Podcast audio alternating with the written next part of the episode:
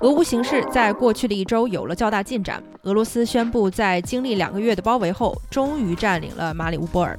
普京下令部队克制不必要的攻击，给被困的两千多名亚速营武装最后投降的机会。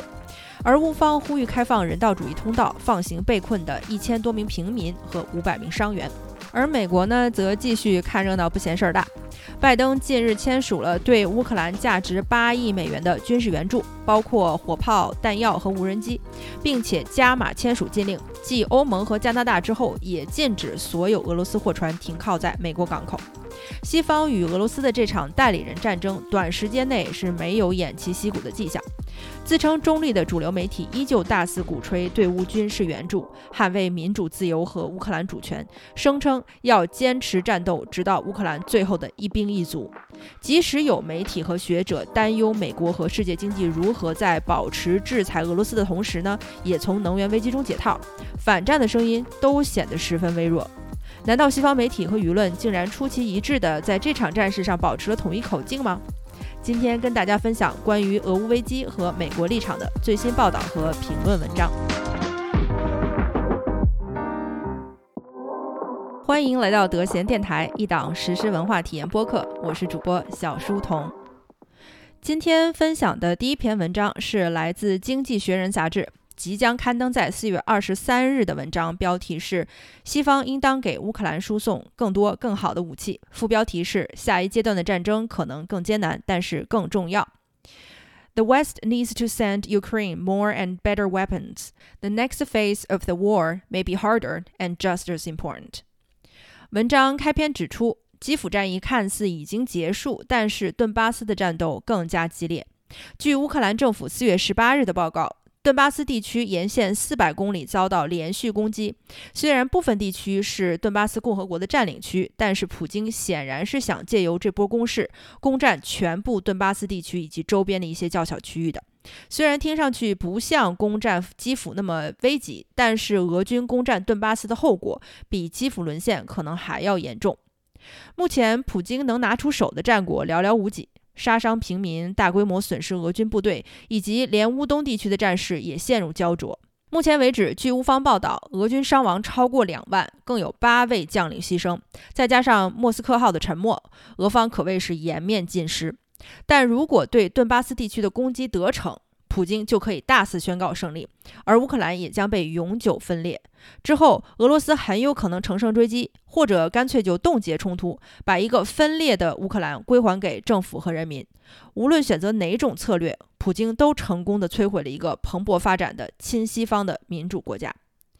简单推测俄军东进的作战部队就像北线一样拉胯是不负责任的说法，因为这次进攻的根据地是俄罗斯本土，而非进攻基辅时的白俄罗斯，供给线自然更短，作战地域也更为开阔，俄军的进攻更容易快速打散防守的乌军，而乌军的优势在这里荡然无存。看到这里，不得不说，《经济学人》这篇文章到此为止对于可能的战果的判断都是比较合理的。话虽然难听，不过话糙理不糙嘛。回到文章，乌克兰继续寻求援助。西方目前的回应，尤其是美国，非常出色。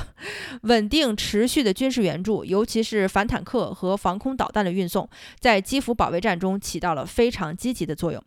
但是，要想更长时间的牵制住俄军，甚至是击退俄军，需要更加重型的武器，比如坦克、飞机、火炮，以及源源不断的弹药供应。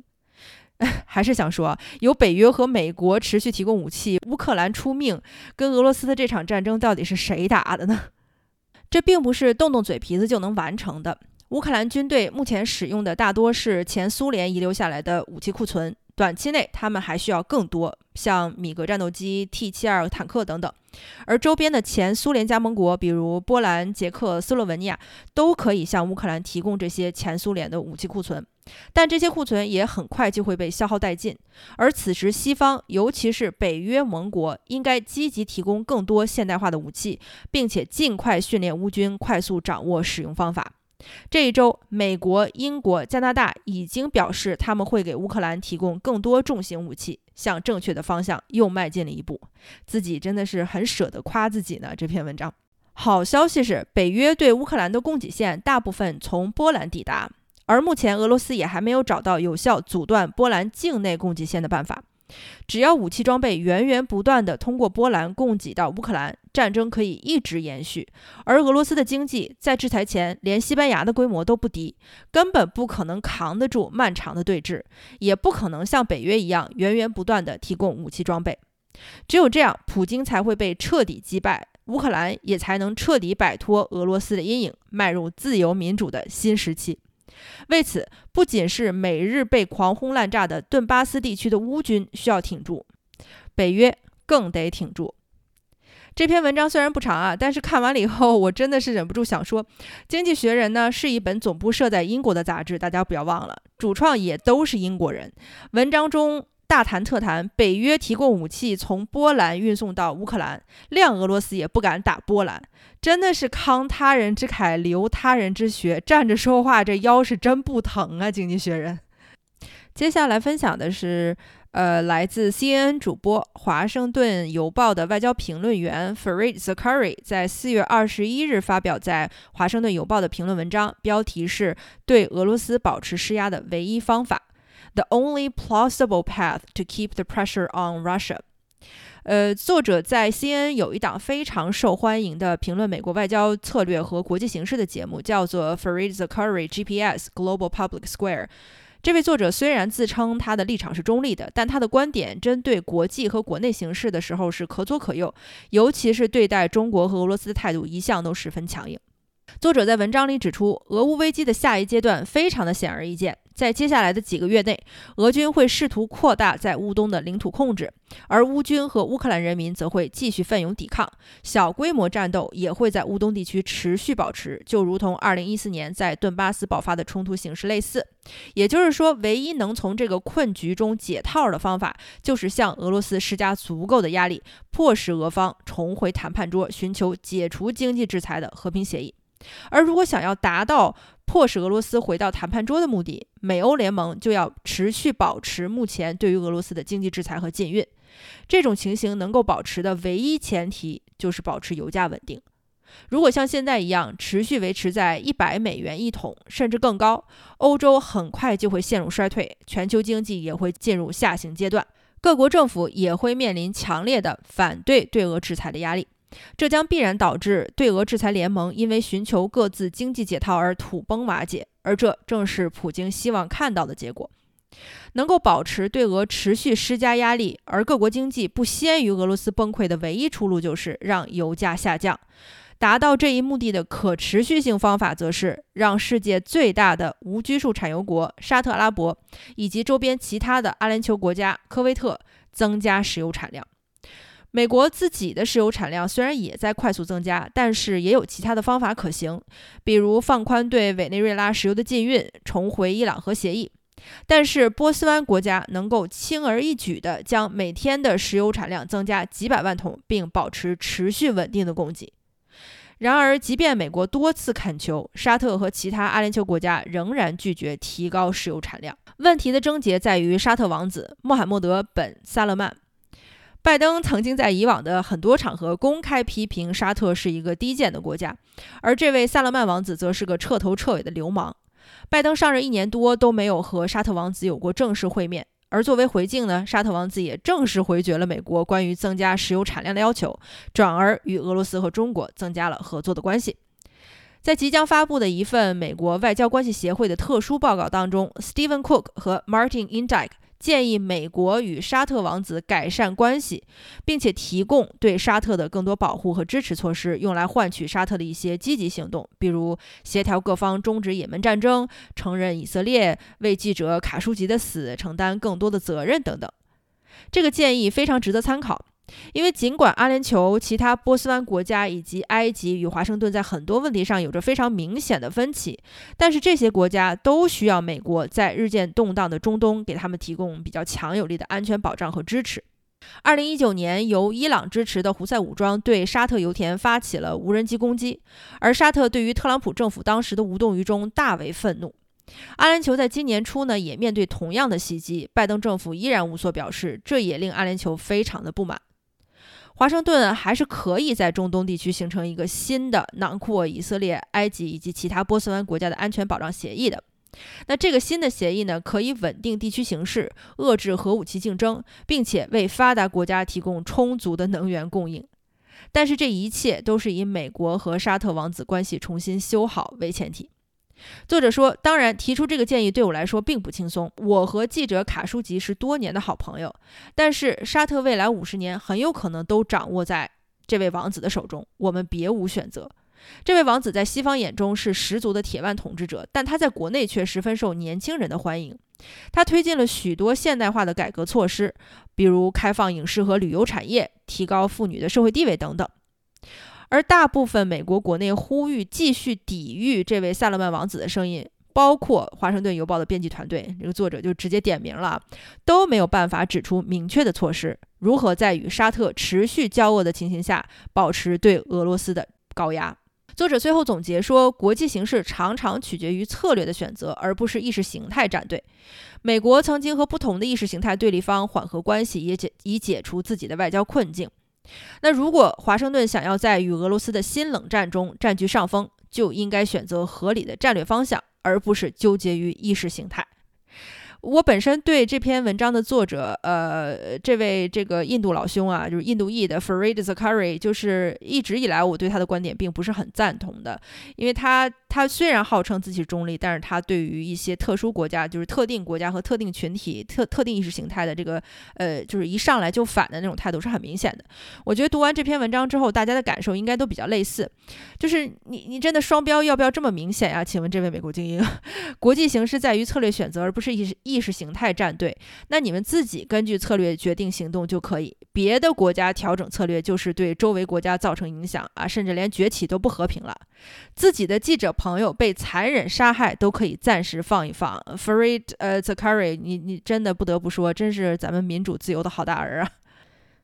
今天最后分享的一篇文章，照例是我们的老朋友，独立媒体人 Matt Taibbi 于四月十九日发表在 TK News 上的评论文章。标题是“美国智力层面的禁飞区”，副标题是“从左到右质疑战争的声音达到自伊拉克战争以来的新低”。America's intellectual no-fly zone, from left to right, from Kominsky to Carlson, where skeptical voices are being denounced at levels not seen since Iraq。标题真的很长。文章开头引用了 Woody Allen 一九七九年的一篇散文给毕业生的演讲里面的段落。人性从未像现在一样面临艰难抉择，一边是极端失望，而另一边则是消亡。让我们祈祷人类的智慧能够做出明智的选择。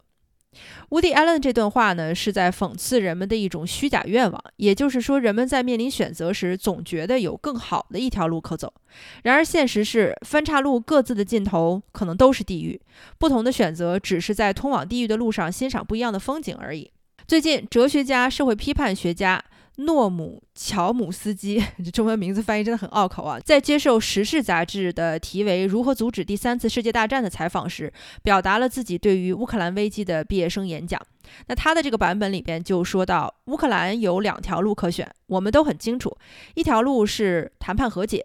普京从这场危机中解脱，这将是一个很糟糕的和解。和解的可能性有多大，我们都不知道，只有尝试才能知道。但是我们现在显然都不打算尝试和解。另一条路呢，就是向普京和他的小集团清晰明确的表态：你跑不掉了，你将会被带到战争法庭，以战犯的身份审判，终此一生。英国首相约翰逊也重申了：普京不管做什么，我们都会继续制裁。这说明什么呢？普京除了一条道走到黑，摧毁乌克兰以外，别无选择。而这就是俄乌危机面临的两条出路。我们目前在第二条路上高唱着英雄凯歌，大踏步前进。我们要和俄罗斯对抗到底，直到牺牲乌克兰最后的一兵一卒。重点在这儿呢，重点是我们要血战到底，但牺牲的是乌克兰的一兵一卒。在这篇访谈发表之后，媒体果不其然一拥而上。对于 Komsky 的批评花样翻新，有人说他是种族屠杀的纵容者，有人说他是美国恨国党，还有人说他是克里姆林宫小丑。Matt Taibbi 联系到了 Komsky，询问他对于媒体和舆论场上对他言论的那些愤怒的看法。Komsky 云淡风轻地说了两点：对于教条主义和道德卫士来说，他们的工作就是谴责两种人嘛，一种是胆敢跳出主流言论范畴发表意见的。那一种是代表基层草根说话的。Komsky 还说，这些人气得跳脚，实在是太正常不过了。毕竟他们得保证独立思考的人都被关在笼子里，不能满世界乱跑。Komsky 继续举了美国前驻沙特大使呃 Chas Freeman 查尔斯·弗里曼的例子。Freeman 最近接受了独立媒体 Gray Zone 的采访，在采访中表示，俄罗斯对于乌克兰的入侵是非常鲁莽的决定，相对普京以往的表现呢，显得非常的粗心大意。而对于西方的反应，Freeman 也毫不吝啬地批评说，媒体报道充满了误导性的胡话，而且说这场战争无论从哪里看都是一场充满谎言的烟雾，从哪方提供的信息都没有办法判断事情的真相。Komsky 说，像 Freeman 这样的前政府官员在离职后，经常会被排挤到去小报和影响力不高的独立媒体发表评论，而主流媒体和建制派就可以以此来攻击他们的观点并不具有权威性，甚至进行人品上的抹黑，进而打击与主流声音相左的言论。Komsky 补充说，这是一个长期行之有效的在自由社会用来控制大众思想的系统。同理，像 Komsky 这样具有社会影响力的哲学家、社会批判家，本来应该是在 CNN、MSNBC、纽约时报、华盛顿邮报这样的媒体享有一席之地，却也只落得给一本小众杂志访谈来发表自己真知灼见的地步。在战争宣传面前，主流媒体集体将反对声音消音，哪怕是出于经济利益考量，反对的声音也绝对不能获得一点点的关注。其实早在2003年，伊拉克战争刚刚开始几个月，一份媒体调查机构做的针对六家主流电视台的一千六百一十七个电视新闻报道的研究就显示，只有不到百分之十的报道是讨论反对战争观点的，而其中只有百分之六的报道来自非伊拉克方，百分之三呢来自美国的报道。在八百四十份由现任或前任美国官员或者是军方人员受访的报道中，只有四份报道是对于战争持反对或者是否定态度的。从那之后，主流媒体对于反战声音的禁飞区逐渐扩大。刚开始呢，只是局限在政治犯，比如爱德华·斯诺登、阿桑奇这样的人身上。这次俄乌危机之后，反战禁飞区更是扩展到了一切胆敢在任何层面提出质疑的媒体人。导演甚至国际关系学者，比如米尔斯海默先生，他们都被主流媒体放在了一个不能示人的黑名单上，而他们的质疑和担忧也自动的被当作噪音给过滤掉了。一个只订阅主流媒体的观众看到的关于俄乌危机的报道，仅仅是被限制在有限的维度里，比如我们是否应该提高制裁，并且输送更多的武器，加大赌注呢？主流媒体连对读者调查的叙述都特意的选取了具有引导性的角度，比如在这里，Matt 一笔举了个例子：美联社报道标题，美联社民调更多对乌支援，对俄担忧持续增加。这篇文章里面开篇就点题写道：随着俄罗斯加剧对乌的侵略，平民死亡惨重，城市受创严重，美国民众对乌克兰持续关注，希望美国扮演更重要的角色。另外一个例子，美国国家公共电台的标题：大部分美国民众不满意拜登对于乌克兰危机的应对。这篇文章里面开篇也写到，一份美国国家公共电台的民调显示，主流民众认为拜登并没有妥善处理俄乌危机，许多人表示拜登过于谨慎。而 CBS 的民调更是直接设计了这样的提问：什么情况下你会支持美国出兵乌克兰呢？有百分之六十九的受访者表示。如果俄罗斯攻击北约盟友，百分之六十八的表示；如果俄罗斯使用核武器，百分之六十一表示；如果俄罗斯使用化学武器，调查的结果显示，超过半数的民众对于美国出兵乌克兰的认可度都越来越高。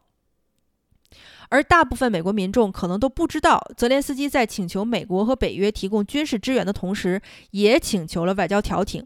而所有的新闻标题呢，也都忽略了外交调停的部分，只集中在美国和北约源源不断输送的武器装备和对乌军提供的军事训练和情报援助上，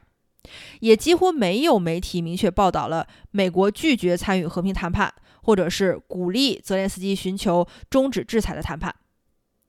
Matt Taibbi 最后总结道：“如果你站在了美国国家安全的对立面。”或者仅仅是想提出一些备选方案，你就已经被主流媒体拒之门外了。对于反战声音的阻隔达到了伊拉克战争以来前所未有的强度。那些标榜自己是言论自由捍卫者的人，正大言不惭地强制所有人在这个问题上整整齐齐地站成一队，支持主流舆论的价值和声音。而那些曾经嘲笑社交媒体政客的人，也不免俗地将自己的头像换成了乌克兰国旗。真的，比如说我的一众白左同行们。Matt Taibbi 的文章的最后说：“这种时候，除非你是雷神公司的股东，否则谁还能笑得出来呢？雷神公司嘛，最大的武器制造商。”不得不说啊，每次我还真的是觉得 Matt Taibbi 分享的角度真的是非常的刁钻，但是呢又非常的贴近现实。这也是我对他的文章非常喜欢，而且连着几期 媒体的文章呃媒体的节目都都需要那个引用他的文章的一个原因。呃，我不能保证以后呃少引用他的文章，但是除非我找到比他更让我钦佩或者让我更服气的呃这个呃独立的媒体人。好，今天先聊到这里。我是小书童，我们下期再见。